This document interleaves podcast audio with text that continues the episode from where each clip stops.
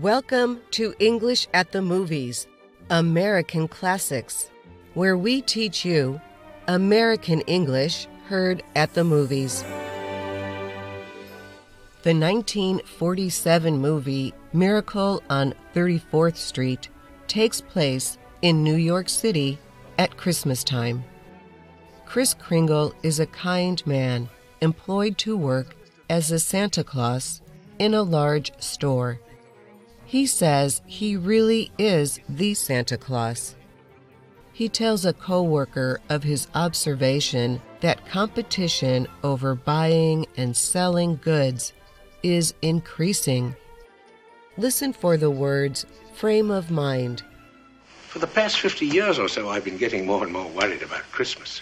Seems we're all so busy trying to beat the other fellow in making things go faster and look shinier and cost less that Christmas and I are sort of getting lost in the shuffle. Oh, I don't think so. Christmas is still Christmas. Oh, Christmas isn't just a day, it's a frame of mind. And that's what's been changing.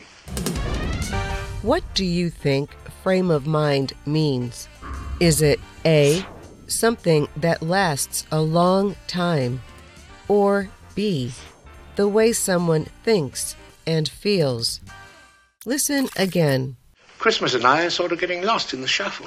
Oh, I don't think so. Christmas is still Christmas. Oh, Christmas isn't just a day, it's a frame of mind. The answer is B. It is the way someone thinks and feels.